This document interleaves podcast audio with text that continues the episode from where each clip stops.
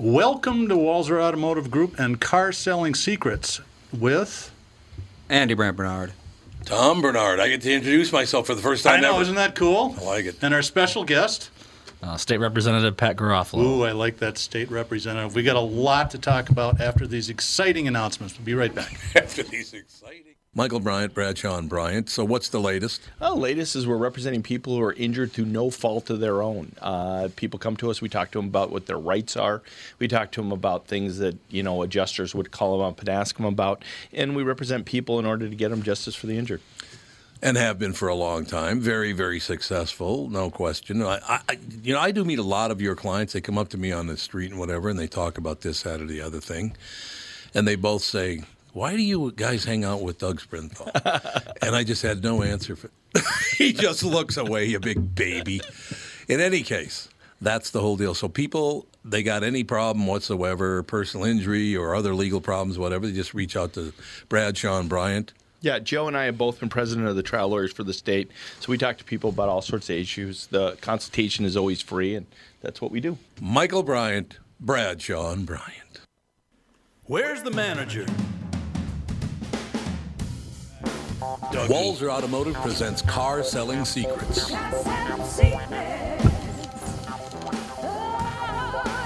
All right, we are back with uh, State Representative Pat Garofalo. Pat, uh, it's kind of a tradition. I got a lot of questions for you. First of all, f- Italian last name, Irish first name, a Tesla driving Republican. You must have some major identity crisis. yeah, non non traditional, self identified uh, conservative and slash Irishman slash Republican. Yeah, that or uh, Italian. That's how it works. it's kind of a tradition on the show that we have our guests tell the story about the very first car that they owned. And if it's a crappy story, people just make up really cool ones. well, I guess my first car uh, my parents gave me was a 1978 Chevy Malibu. Uh, it was blue, but more rust than blue in color. And I think the most notable thing about the year and a half to year, two years I drove it is that, you know, I'd lost my virginity in the front seat of it. That's about it. There's really That's nothing. pretty acrobatic because the wheel's in the way. Most of us take the trip to the back seat. Well, we were in the passenger seat, so Oh, okay. it was, you know, but it was, uh, no, I mean, it was good Was first it a car. human or farm animal? Or, sorry. Well, The, Well, glo- he- the, glo- the gloves come off That's early. right. yeah, apparently, apparently uh, the gloves are off, Yes, for 45 seconds. so no, the uh, so that was my first car. I mean, I guess you know I started school when I was four. So when I actually started my junior year of high school, I was 15. Oh, okay. So you know, the day I turned 16, I went up and took the driver's license test, got my license, you know, passed, and then uh, that first day I was driving my car, I was driving with some buddies and. One thing led to another, and I skidded into someone's yard and bounced the front of it off the corner of a garage of somebody's house. Like Whoops. actually, yeah. So you can imagine how that phone call with the dad went. That was uh, Yeah. that was uh, pretty interesting. But no, it was a you know nothing really particularly exciting. Rear wheel drive. Uh, at the end of it, it was burning so much oil that the extra drain oil my dad had from oil changes, we would just pour into the car to, to get rid of. It was going through about a quart every hundred miles. Basically, a So- type of gasoline, right? I Yeah. think that's, and that's such a universal story. Almost everybody's first car, there's a technical term for it in the car business. We call it rolling pieces of shit. okay. or RPS okay, for short. RPS. You know, if you're if it's a family situation. Uh, we were talking a little bit before we went on the air, and Pat's got a connection with a KQ morning show that he just started to tell the story. I'm like, whoa, whoa, whoa, whoa, wait, wait, hey, this is too good for just talking amongst the guys. So. Uh, share the rest, or share the whole story with us, Pat, if you don't mind. Well, This first- is re- ruining your career, by the No, way. no. First, first of all, let's realize this took place in 1996. So Pat Garofalo in 1996, vastly different than the Pat Garofalo of 2020. so uh, back then, I was uh, I graduated from Mankato State, did my internship with the Robbery and Homicide Division of the Minneapolis Police Department. Had one, got this from Bob. Yeah, so the uh, so I had wanted to be a police officer my whole life. Went up to Minneapolis, did that stint up there, and quickly decided that there was no way in hell I wanted to be a cop anymore. so, so then uh, uh, I was working security out at Mystic Lake. I was on the graveyard shift. Oops. Uh, yeah, working uh, it was eleven to seven, and uh, you know, pretty much just frustrated, fed up, and of course, you know, I would uh, at the end of my shift, I would always listen to the KQ morning show and hear people calling in, telling good stories. So in my infinite wisdom, I thought it'd be a good idea to call in and tell a somewhat disparaging and embarrassing story about a couple of customers and one of the things that had happened at Mystic Lake when they were in the bathroom and drinking ar- alcohol and commenting on each other. Well, as you would imagine, the entire management shift was driving into work at that time, of course, listening listening to Tommy B. and, uh, so I was uh, I was uh, suspended by lunchtime and fired by dinner time. So that was. Uh, Thanks, Tom. Keep identifying. it was it was uh, it was funny because uh, and again, of course, this is years ago, so you guys aren't going to remember this. But like six or seven months later, I call back in, and I'm like, "Yeah, this is Pat from Farmington. I had called in. I had gotten fired before, and they're like." Oh, I'm like, I just want to let you know everything worked out great. I got a better job closer to home. I was making more money. It was great, and I think it, I think it was Stretch who said, "Where are you calling us from right now?" And I said, "Well, I'm at work." He's like, "Oh, so you uh, you clearly learned from your lesson the first time." you learned a great lesson. Yeah, you gotta keep that so- identifying information to a minimum Yeah. when you're gonna do that. Yeah, so that was, uh, but again, that was many, many years ago. A much less responsible Pat Garofalo, and uh, so it's just, It was funny though. yeah, it's, It was funny. That's the good thing. it's hilarious how goddamn stupid I used to be. Yeah, Well, you and everybody else. I was actually gonna ask a related question to your story. So you, you're both dads. Are you a dad? yes, You're a dad. When your, namely your son, starts driving, do you just expect to get the call that they wrecked the car, and then when they don't, it's like a nice surprise, So I or is it like a denial I thing? have two stepsons and a, a biological son, and uh, my bio son had had his license for about four months, and got rear-ended on Pilot Knob Road at a stoplight by a KQ listener, of course, who looks at his license and says, "Is your dad license?" oh my god! the kids hate that. Yeah, I'm. I'm yeah, sure you I went remember. through that. I um, remember. But yeah. this is the modern era, so I don't get a phone call. I get the text. Dad, got in an accident.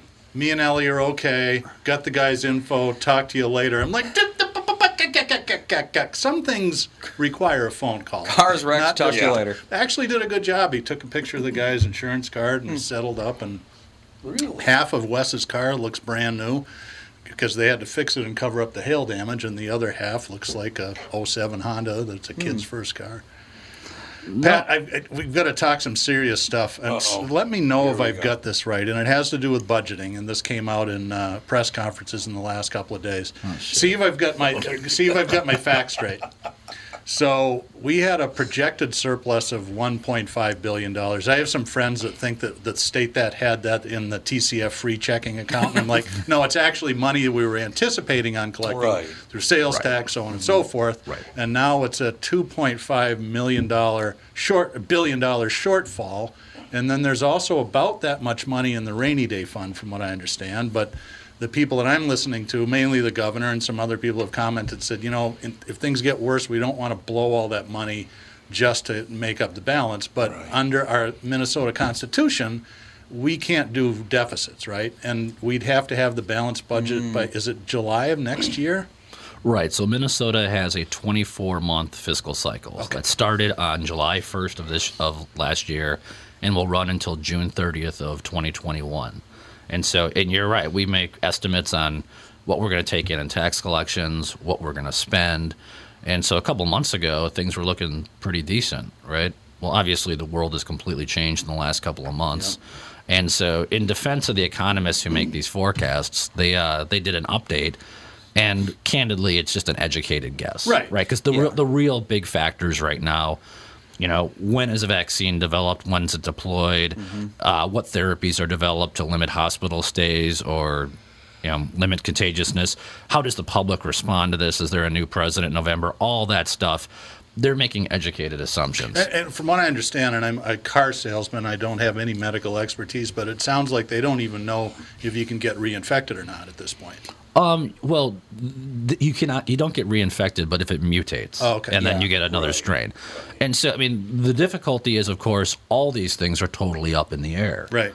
Right. Like I have no. I can tell you that right now, as of today, Minnesota has a state unemployment rate over twenty five percent, which is just. I mean, it just defies description how bad it is. Yeah. Um, but consumer confidence is a is a fickle thing, right? I mean, once you lose confidence, does it rebound quickly? does it take time to rebuild? When you know, when do people feel comfortable going to a Vikings or Twins game? Yeah. You know, and so that that sort of stuff, you get into behavioral sciences, and it's difficult to modif- to to model. I can just tell you right now that I mean, things suck, right? And Well, the- thanks for that. Uh, Yeah, hey, hey, thanks for stopping by, Pat. Appreciate that. I'm going to take a note. But it's a no, it's a uh, Can't thank you for your, all your time. yeah. So I mean, but that's so that's where we're at right now. Um, the federal government has passed some assistance. Uh, we have the budget reserve available to us, but you know, where you know where we're at in two months could be radically different, just like we were two months ago. But it's um, it's pretty it's pretty tough, and it looks pretty grim for a while. So the stuff that I've heard, and maybe you can verify, because uh, you know I, I don't really trust much of the stuff that I read, but it's always nice to talk to people that are involved. I, Walz said that if you cut all the state employees, it would represent about seven percent of the state budget. Yeah, I mean, Somebody else told me that about fifty percent of the state budget is education. Well, so those are partially true. Okay. Right, right, so they're, they're technically true. We're talking about what's called the general fund budget in Minnesota. So there's lots of areas of spending that are outside the general fund. So, for example, when you pay gas taxes or license tabs, that goes into a separate fund that we're not talking about. Right, because that gas tax can only be used for road Correct. right? Mm-hmm. Correct. And then you've got what's called the Healthcare Access Fund, which is a separate fund. So when we're talking about the general fund here, just realize it'd be like if we were talking about how much money you got and we're just talking about your checking account. Like we're not talking about your savings account or what used to be in your Okay. 401k or something like that. So, um, so K-12 education is about 40%, and I'm you know estimating here. Yep. So that is that the vast majority of those expenditures go to salary and benefits for education employees, Okay. right? Teachers, administrators, principals. Uh, so the governor is correct when he says that state employees are seven percent, but realize the vast, the overwhelming majority of the money we spend in the state of Minnesota goes towards paying salary and benefits to university employees, K you know, education employees, state employees. So there is some truth in what he's saying, but it does leave people with the false impression that somehow we're spending the money on road salt or something. And people don't realize how much money America spends on education. Oh, yeah. There's always this uh, con- the, this uh, conception that America is like you know one of the lowest spenders of education in the world, when actually we're among the highest. Oh, but it's not enough.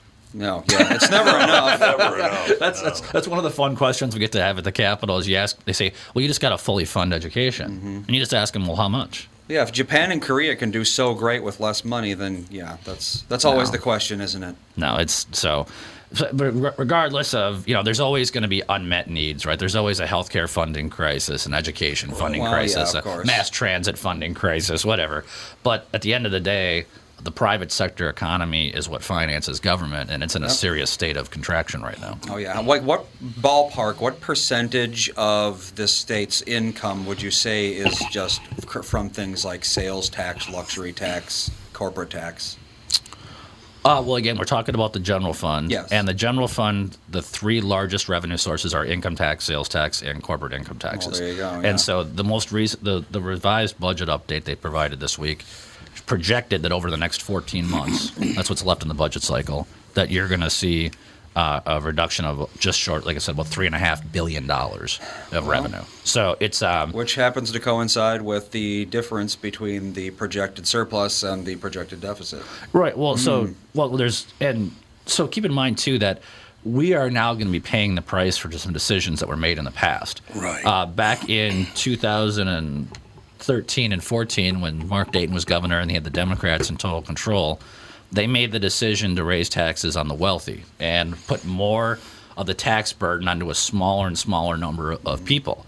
And so what that did was it made our tax code much more volatile. Uh, the joke I like to say is that uh, our tax code, you want to have it resemble a Walter Cronkite, and after that change was made, it made us resemble more like Charlie Sheen, right? That's what the tax code looks like. Yeah. Oh, Just in, ter- yeah, just in terms of the volatility. I'm aware, yeah. And so when the stock market's going up and this small select of wealthy people are making money, then your state budget's cool.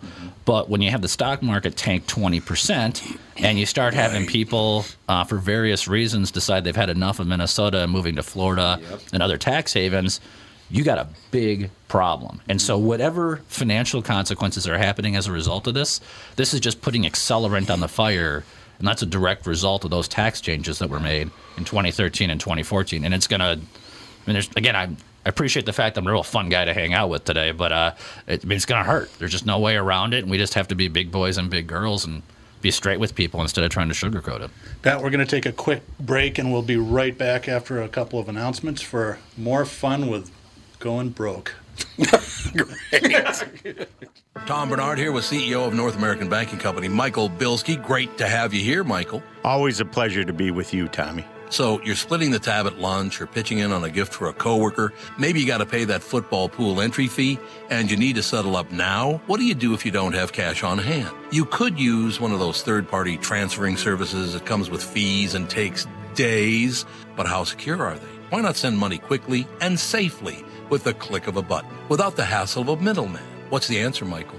The XCheck app, brought to you by your local community bank. It's safe, secure, and simple to use. The XCheck app. Simply add a new contact by entering their name, phone number, and email into the app. Enter a dollar amount and then initiate the transfer. To accept the payment, the contact simply enters their bank information through a secure link sent via text or email. XCheck, safe and simple from my banker, North American Banking Company, a better banking experience. Member FDIC, an equal housing lender.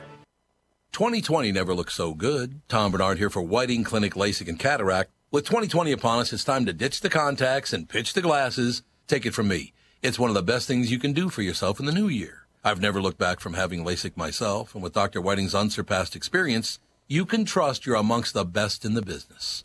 Call 855-554-2020 or visit whitingclinic.com online to schedule your free LASIK consultation. The great people at Whiting Clinic will take fantastic care of you just like they did for me. Call 855-554-2020 or visit whitingclinic.com online to schedule your free LASIK consultation. Imagine 2020 or better in 2020 and let 2020 be your best year yet with LASIK at Whiting Clinic. LASIK results may vary. Talk to your Whiting Clinic doctor about your individual outcome potential.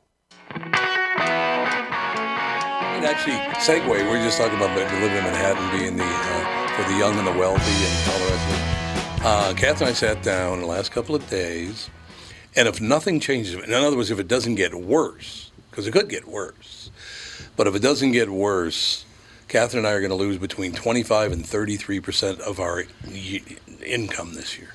Hmm. If nothing changes, because we invested in things like, well, we had in several restaurants, things Oh like that. yeah, all those restaurants. Now, we're already going to lose that amount of money, but if we have to close some, then we're really going to take a hit. Yeah. So I don't know what that's all about. And, and, and, you know, I sit and watch television and watch all these people in Sweden having a goddamn ball. and, and we're going, oh, there's nothing, no checks in the mail, honey. I don't know what to tell you. Yeah, the frustrating thing for me, I guess, is, you know, is that I do, I do, you know, there's a solution to this stuff, and all the options are bad, right? They're really challenging. Yeah, yep. But one of the things we can do is we can tap into the creativity, the talent, and the innovation of Minnesotans to help us pull through this. And I'll give you an example. I spoke with a restaurant owner earlier this week, and they've worked with their local city. And what they're going to do when they get the green light is they're going to block off part of their parking lot, and they're going to bring tables outside when the weather's nice. Mm. Good So idea. they can practice social distancing, but they can still have the sit-down dining experience. And for those who work in the industry, they know that you know their best margins are on things like beer and mixed drinks. Right. So it gives that sit-down experience. So you kind of have the benefit of both policies. But the problem we have right now is that we're not doing that. We just have one dude making all the decisions. I, I know it's a this- big mistake. and it's a and just I, I try to explain to people over and over it's not a partisan thing. I don't care if it's if it's a democrat or a republican but at the end of the day when you have one person making all the decisions you're just not going to have the flexibility you get in a free market system. Right. and so so what's happening right now is we have this stupid system where at the airport right now some of the bars and some of the restaurants are open. Mm-hmm. At the airport. Really? Oh Yep. yeah, Oh, yeah. yeah Oh, so we could go out to dinner. I mean, che- flights are cheap. We don't even have to They take just them. fly out. true. Thirty-nine bucks to Chicago get you into. Right. Uh, Oh, they closed Dykes. But out how at is the that airport, so- possible? Why did they do that? Well, because one dude's making the decision, and what happens is, as you know, if imagine Tom, you were making all the decisions for the entire state of Minnesota, you might have a tr- couple people trying to get a hold of you, right? Well, you're going to make your decisions based off the information you have. Why is it that when you said that, the first thing I thought was, get out? if I was, if I was in charge. Everyone but me Get out of the states. exactly. I live here now. And so- Sorry about that. No, no, but it's it's, it's frustrating because you know every chief executive has a strength or a weakness, Right. right? Walz' strengths are that he served in the National Guard. He's you know he's motivated kids as a high school football Mm-hmm. coach. Those are good things. And compared to our previous governor, he's a pretty good communicator. Can you can you imagine? Can you imagine if this would have happened three years ago? Oh God. Oh, Oh man. so but, but- great. But, so those are Walz' strengths, but one of his weaknesses is when's the last time he had a private sector job? Right? And so has it get- ever happened? Well, I don't. You know, it's been a while. So okay, I'm, I'm trying to. And again, it's not. A, it's not a personal attack. It's just getting people to No. understand that you want a broad array of opinions, solutions going Mm-hmm. going in place. And right now in Minnesota, we have a higher per capita death rate than all our neighboring states. We have uh, a higher percentage of our labor force applying for unemployment compensation than all the neighboring states. Well, that's because we're more literate. Yes, that's it. But like, Sorry, Iowa listeners. Yeah, at, at a very minimum, though, like, okay, you want to single out the metro area and say it's different? Why don't these rural counties in Minnesota?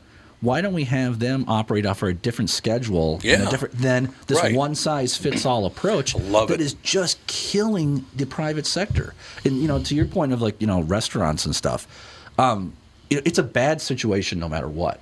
But can we at least get the government to not make things worse? And that's what's going on right now. That's So, I'm what do you think is going to happen on the 8th? Is the 18th the next end of the stay home deal, or Um, I think it's next.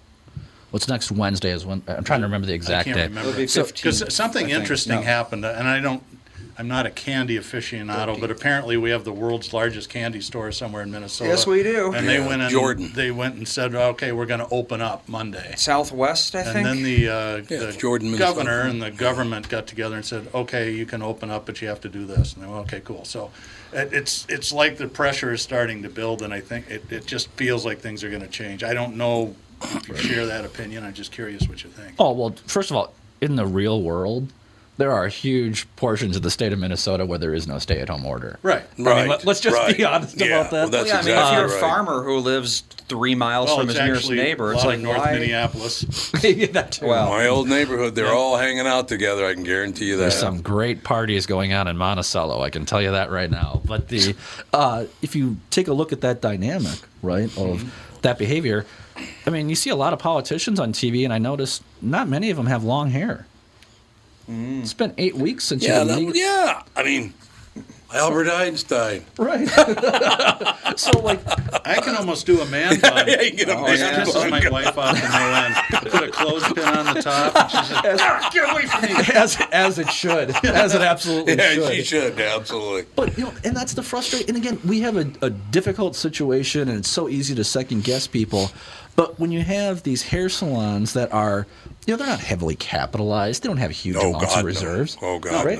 no. And why are they shut down? Inst- instead, the state should be giving them performance targets that say, listen, you got to practice social distancing. You got to do this for your customers in terms of masks and waiting rooms outside. And then you figure out the best solution so that you can provide these services. Because right now, what's happening? There's an underground economy of people cutting hair. Yeah. Let's just be honest no about doubt it. about it. Right? And so it seems, you know, it seems pretty hypocritical when you see elected officials getting on TV with their neatly trimmed hair, uh, telling people that, oh, no, we can't, we can't keep the hair salons or barbershops open anymore. Well, it's the Flowbee.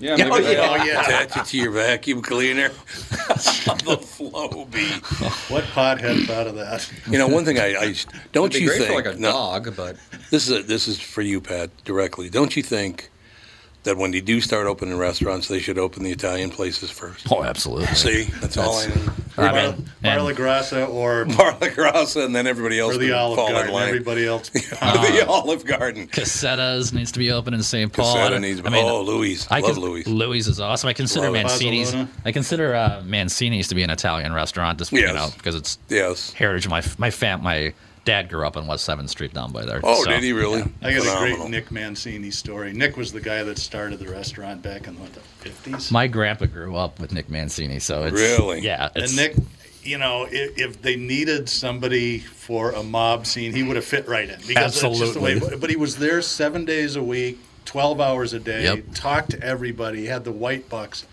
And I was in the bar. This is like a Tuesday at seven o'clock. It's kind of quiet, and at the end of the bar, there's a guy, and he's passed out. He's sleeping. Nick walks in, and he goes, uh, "Buy everybody uh, at the bar a drink on me." And the guy who's passed out comes and looks at him, and he goes, "Nick." Thanks, and he leans over and throws up all over his shoes. and Nick stood there like, "What the?" So I can I share a Nick Mancini story? Of course, Love you it. can. So 1987, uh, I'm about 16 years old, and the Twins are in the World Series, right? Game seven's coming up, and my brother and I are talking about how awesome it would be to go to Game seven of the World Series. And my dad's like, "Oh, you guys want to go to Game seven? We're like, "Dad, yeah, of course." so my dad picks up the phone. He calls Nick Mancini. This is the day before Game seven of the World Series. Hey Nick, it's my dad's name is Pat as well. Goes, Nick, this is Pat Garofalo. Hey, I, I know it's late. Can I ask you a favor? My kids really want to go to this uh, World Series game tomorrow. How many do you need, Pat? Um, well, four. You come down here. There'll be four tickets waiting for you. Don't worry about it. Jesus, it's amazing. My dad gets in the car. We drive drives down from Lakeville or drives up from Lakeville to St. Paul. Goes there. There's four tickets to Game Seven. I mean, Unbelievable. yeah, and my grandpa, like my grandpa grew up with Nick Mancini, so I have a, a different perspective. But like I, when things open up, it's just really important that everyone listening goes out to these local restaurants Oh, yeah. and you know buys drinks, tips generously, because uh, It's huge. yeah, we just we need these places to stick around, or else we're just we're gonna have like seven chain restaurants that we're gonna be able to eat from. Right. That's just gonna that's not what we want. I got to tell you quickly, nice, nice Italian story. Do you ever watch the show Tacoma FD? It's about the Tacoma Fire Department. It's written by the same guys who did Super Troopers. okay. And the lead guys in it are Italian guys, right? So they all go out to dinner. And so we start with Doug and then go to you and then me. As they go around the table, it gets more and more street Italian. like this one first person goes, uh, Can we get some bruschetta? They go, It's bruschetta. It's not pronounced bruschetta, it's pronounced bruschetta, right? So they get around, and it's like, uh, uh, I would like uh, the bolognese. Uh, the bolognese sounds really good. They go around the table, and finally it's like gabagool. Everybody want a gabagool? oh God, it's hilarious. It gets more and more Italian as they go around the table. That's why it's difficult. It's difficult for me to get offended by these Italian stereotypes because they're all true. you, Pretty much. ever, you ever have dinner with Italians? Pretty it's much. the loudest thing you've ever Yeah. heard. Oh, it's phenomenal. One of my love- favorite uh, Family Guy jokes that they've had. There was a sleeper agent whose uh, act, the activation phrase was it's something that you'd never hear in real life because otherwise they could get activated early. So it was, gee, that Italian family at the other table sure is quiet. Well, That's pretty funny. Louis Nanne has a story. You know, Louis takes his whole family on these trips. At least he used to. I don't know if he still does. But they were in France. And of course, the Nanne family, when they eat dinner, they're going to make some noise. It's just, it's going to be very noisy. So the server comes over and goes, You know, I, I hate to say this, but we're not in America today. And I, you know, I know you can make that kind of noise in, in the United States of America. But you Americans get really loud. We don't really go for that in France. Some of our other customers are getting upset. So, look, I know in America it's fine, uh, but could you not do it here? Could you quiet down a little bit? And Louis goes, We're not American. We're from Canada. The guy goes, That's even worse. the greatest of all oh. time. The guy just turns on him completely. You know, Lou Nanne is such a great guy. And I, Oh, I, he is. I hate Louis to a great guy. piggybacking your guys' stories, but this is Oh, no, this is what the show's all Yeah, about. when I was in high school, I worked at the old Met Center, picking up trash Oh, after sure. events. And back then, you know, if they had tickets, they would they would let us have free tickets to the North Stars. This is back in Sure. the late '80s when things were not so good. you Yeah. know? Um, but what we would do is sometimes we could get uh, uh, tickets to other events. So the uh, pro wrestling crew was in town. Well, me and my brother get the free tickets. We show up, and then we decided to go sit down in the penalty box because you know they cover up the ice, so we could sit really close to the stage. Um, and be, you know, right Yeah, there. We're not, we're not supposed to be there, but you know, you're 16, but you're 16, so why Not You're an employee badge. Well, then Lou Nanne shows up with his crew, and they're going to sit there. Oh, and I, yeah. And I'm like, oh shit, you know. So like I- we start you know, kind of trying to slither out, sneak out. And Lou was like, "No, no, no, you can stay here. It's all right. Don't worry about Yeah. it." You know, here I'm a teenager. I'm scared shitless, and you know, I'm sorry. I should probably clean up my mouth. No, That's- no, that's I- fine. I'm sorry. It's fine. The, um, It's digital. But no, just just I, I remember thinking like just how great that was. Just very gracious. You know, He's Ne- always been that way. yeah, never better than anyone else or anything like that. Just kind of want you know someone else, and just really a, a Minnesota institution. We need more of that, not less. We uh, so to kind of this will make you feel better because I'm sitting with uh, Jack Eugster used to run Musicland back in the day, and he and his lovely wife were at a dinner. And this is when Louis was, the, you know, the president of the North Stars. We're up in the owner's box having dinner with them, and we go out and watch it. And Louis sitting uh, furthest left, and then she's in the middle, and then I'm to the right of her. And Louis leaning over, looking and talking to us, but I can see he's glancing over constantly to see where the puck is. He wants to know like this. And at one point, I got to tell you the upfront what happened and then what he did. Uh, uh, game on the line, shots taken, hits the pipe. They miss the goal, right? So Louis, this whole time, oh, so they're skating this way, and Louis is looking at her. Now this is the chairman of the board of Musicland Corporation's wife, and Louis goes, "So are you having a good time? I mean, it's it's a pretty terrific having you." Fuck.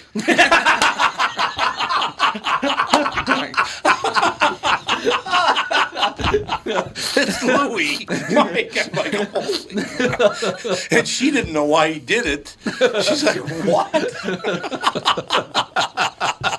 One of the greats of all time, Yes. Louis Nanne. Absolutely, absolutely. Love Louis. We're going to take a quick break and we'll be right back for the final segment of Car Selling Secrets with Pat Garofalo and more swearing people. Yeah, More swearing people. Tom here for Sabre Plumbing, Heating, and Air Conditioning. Right now, Sabre and Bryant are teaming up to offer 0% financing for 36 months when you buy a new Bryant furnace. This is the perfect time to replace your old furnace with a new trouble-free, energy-efficient furnace from Sabre. And when you buy Bryant equipment, you're getting one of the most trusted names in the industry. This 0% offer is available for a limited time. Call Sabre Plumbing, Heating, and Air Conditioning to find out more, and please tell them that Tom sent you. Sabre and Bryant, whatever it takes. Northern Metal Fab, right off the interstate in Baldwin, Wisconsin, is a custom job shop specializing in large scale projects. Northern Metal Fab is now hiring for all positions, including welders, painters, and inspectors, to provide quality craftsmanship to their customers. Northern Metal Fab is growing, and their growth is your opportunity. Northern Metal Fab offers competitive pay, excellent benefits, and more. Apply online today at nmfinc.com. That's nmfinc.com. Northern Metal Fab is an equal opportunity employer.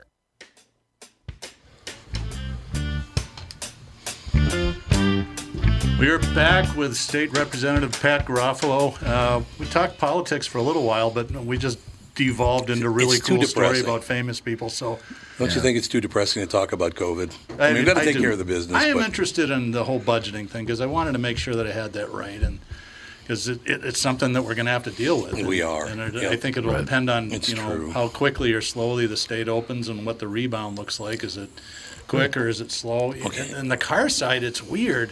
Yeah. It- I mean, our business dropped off 65% the day after St. Patrick's Day. Really? But now it's only down about 20. that's funny. The odd, odd thing is, we're looking, it's because of Tom, and you. advertising on KQRS. uh, we have an exclusive uh, David Luther, so pound sand.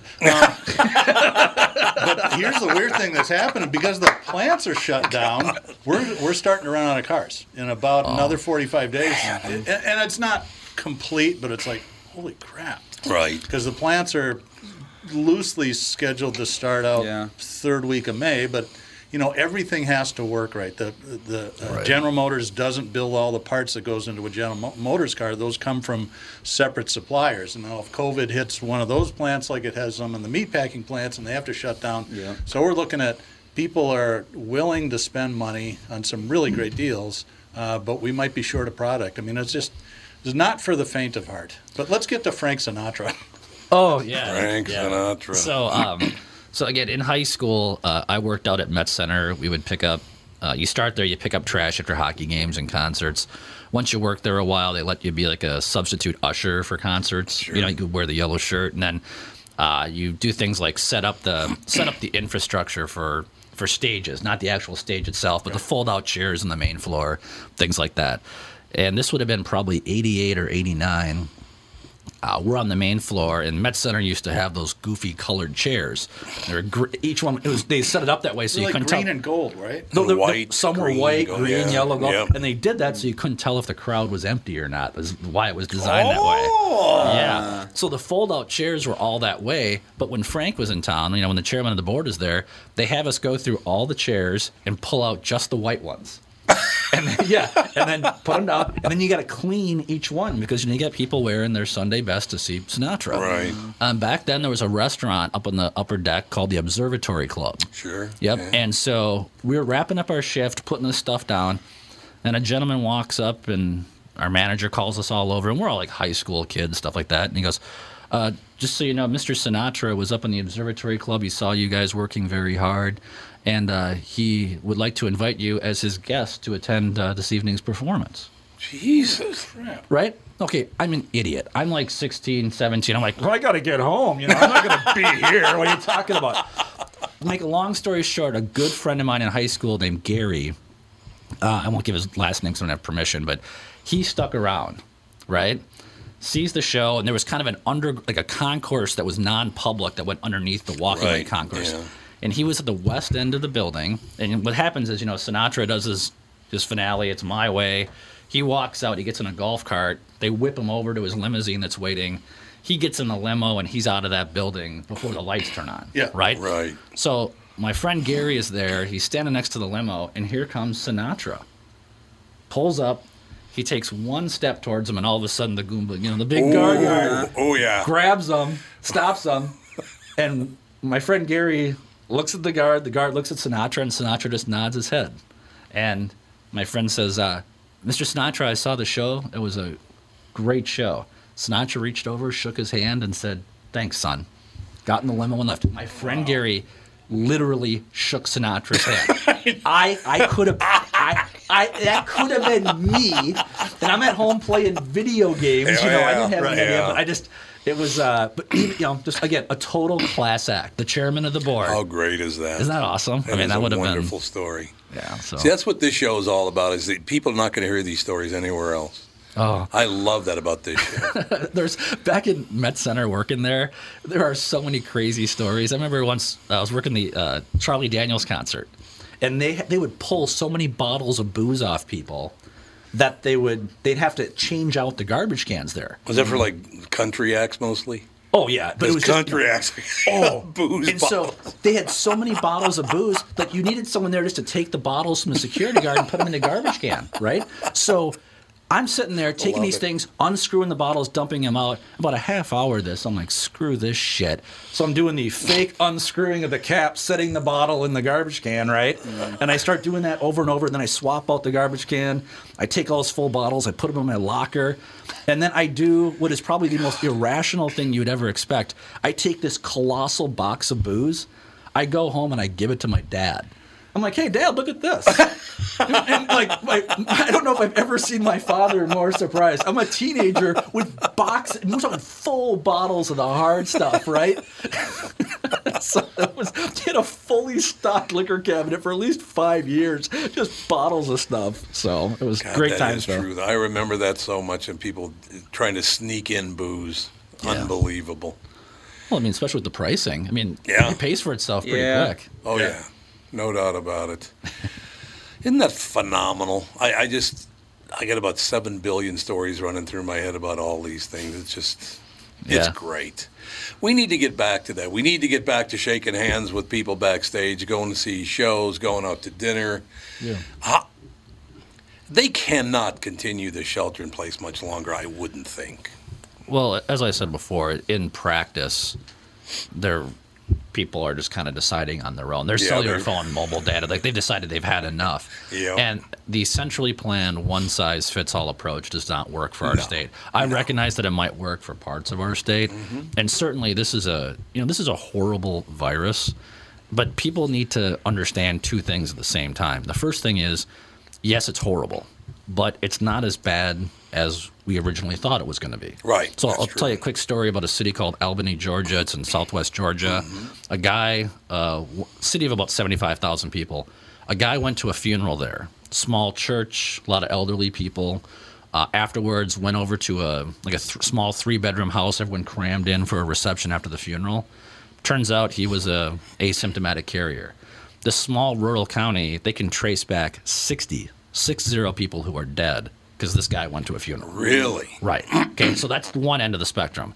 The other end of the spectrum is we have, you know, the Florida situation where some of the first cases were there. They have a very high elderly population, lots of migration, huge oh, population counts. It just hasn't blown up. And it appear and it appears that, you know, with most viruses, ultraviolet light can it makes them mutate and die sooner. Mm-hmm, it just appears that if you avoid these dense experiences with lots of people in a room, you know, a dance club, a bar, Right, that you're probably going to be okay. And if what you get like. and if you get infected, unless you're part of the at-risk population, there's going to be exceptions, but it's not as bad as we thought. But trying to communicate that in a nuanced way just isn't.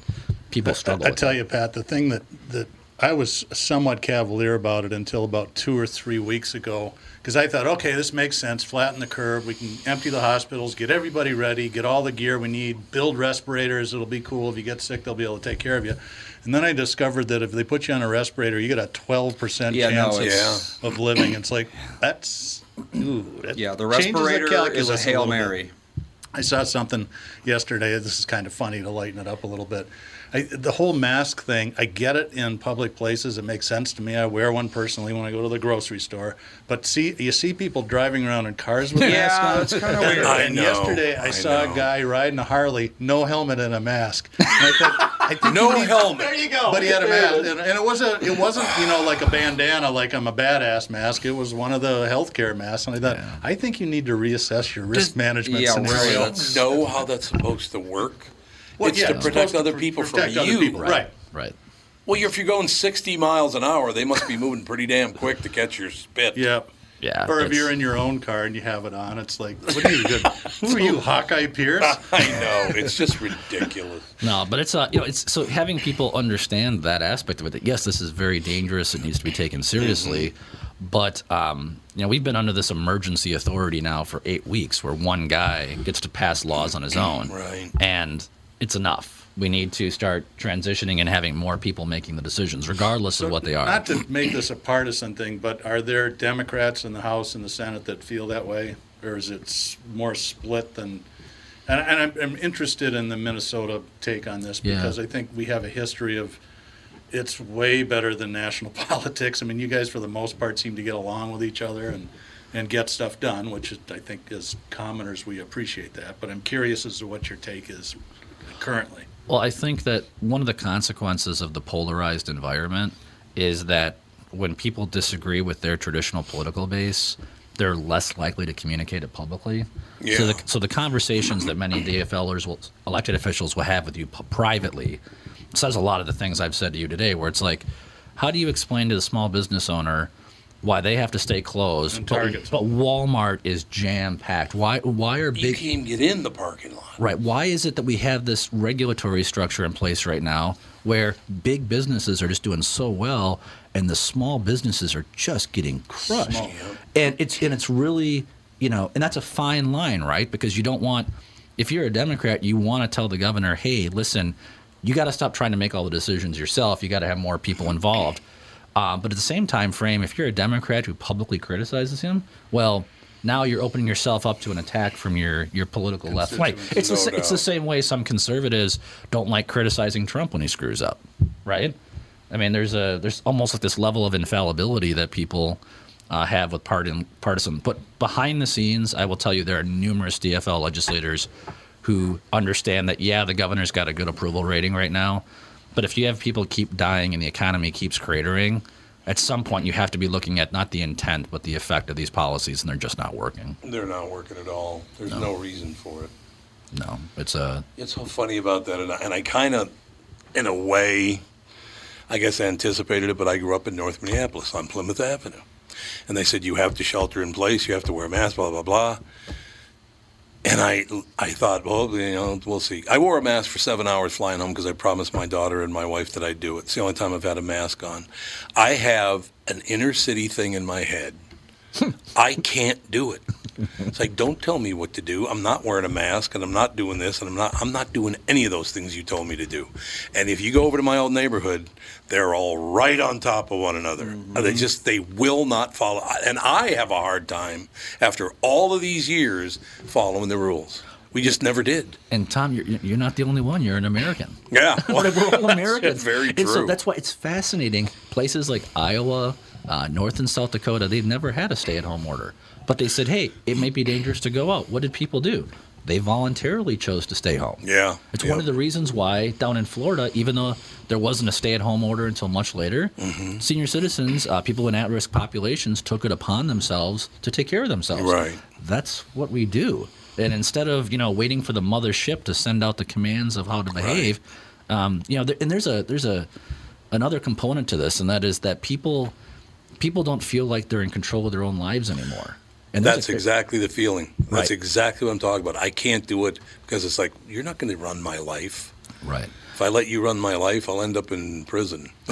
right. And so, so when people when people feel like they're not in control of their own lives, there's a level of despair, and there's problems that come from that. Don't you miss the good old days when we were scared of the Mexicans?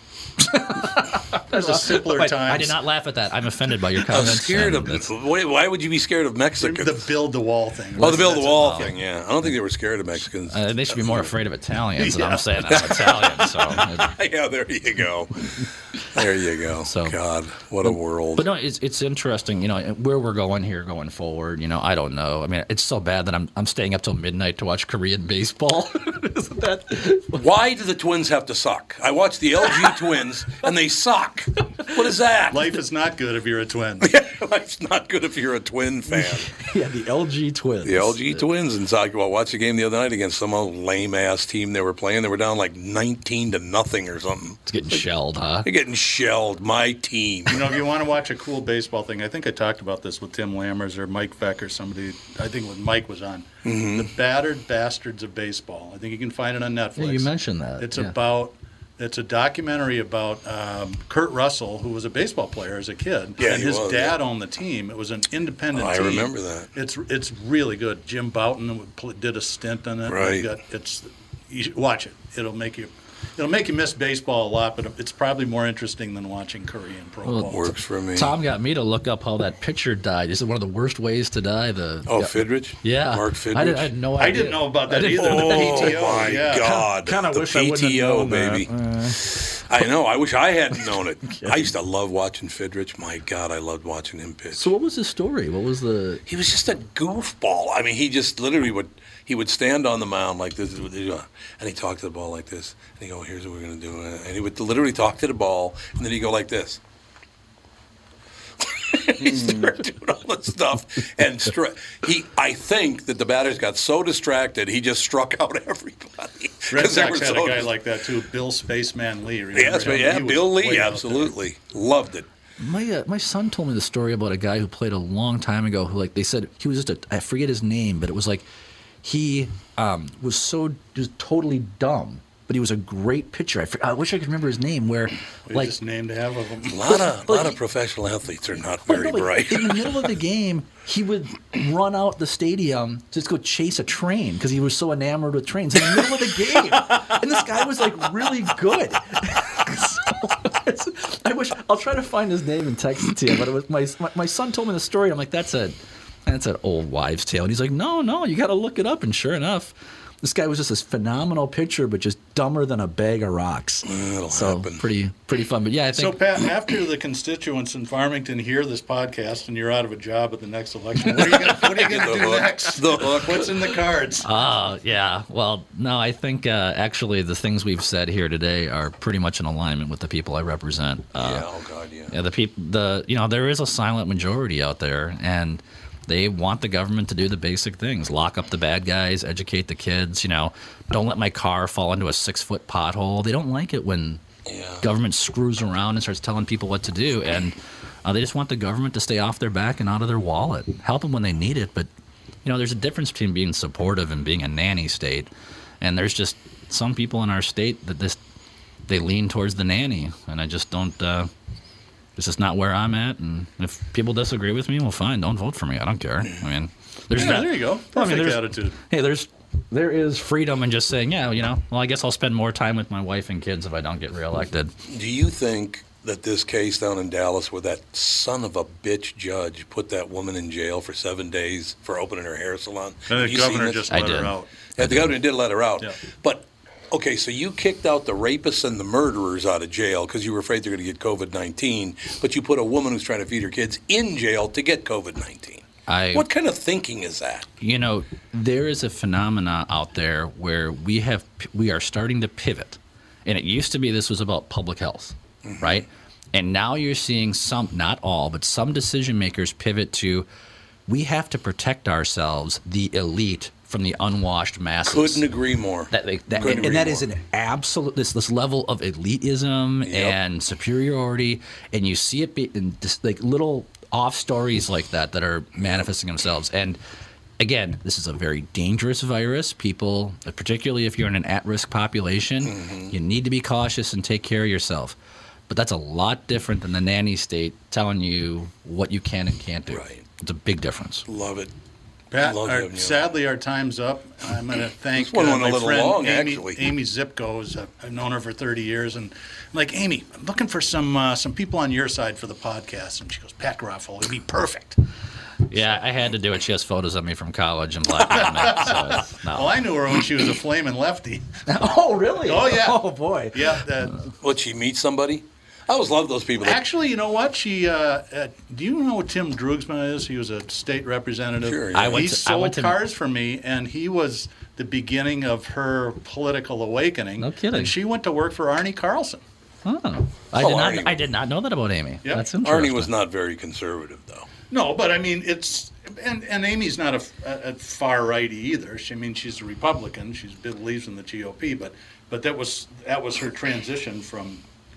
What will get us back to being Democrats and Republicans? What do you think will do? I don't want the far right, and I don't want the far left. I like I like Democrats. I like Republicans. Can we get back there ever? Oh gosh, I hope so, Tom. God, it'd be know, wonderful. it's uh, well, and again, the there's a difference between being a Republican and being a conservative. There's no doubt about it. There's a total difference. Yep. I, I, I, they used to be the same thing. Mm-hmm. Now they've become very different. And so on some issues, um, you know, when it comes to personal responsibility around like legalizing marijuana, uh, personal freedoms and individual liberties, I would label those as conservative issues, not Republican issues. Mm-hmm. Right. And especially when it comes to in Washington, we could talk about this for an hour. I'll get myself in trouble, but you know, obviously it's um, it's a big difference. But we're gonna, um, I suspect we're gonna be in a radically different place than we are right now in one year. It'll be a very, very different political Is it a good thing?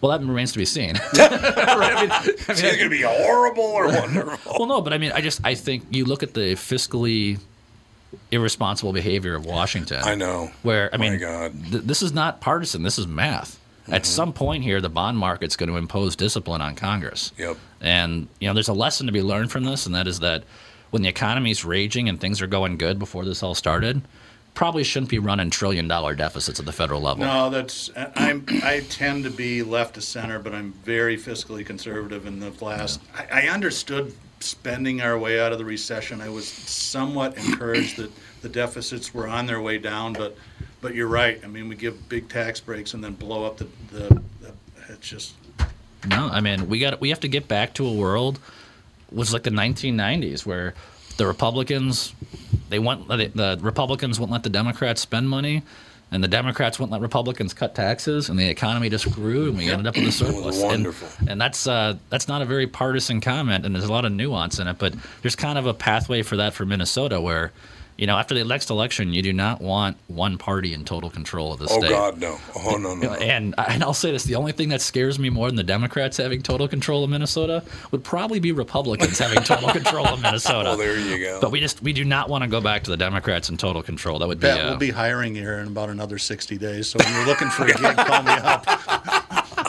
Yeah, just you get what you pay for. Just try to. there's, there's value in not giving a fuck. yeah, think well, so. there you go. It was exactly. great having you on. It Thanks. was. We'll have you what a great again. show. Let's do this again sometime. I We really will. enjoyed this. No kidding. Good to have you on the KQ Morning Show too. yeah. It's only not- ten minutes. he's not segments, kidding. And you can't Oh. say and you can't say fuck you. the benefits of a podcast. we are out. hey, thanks.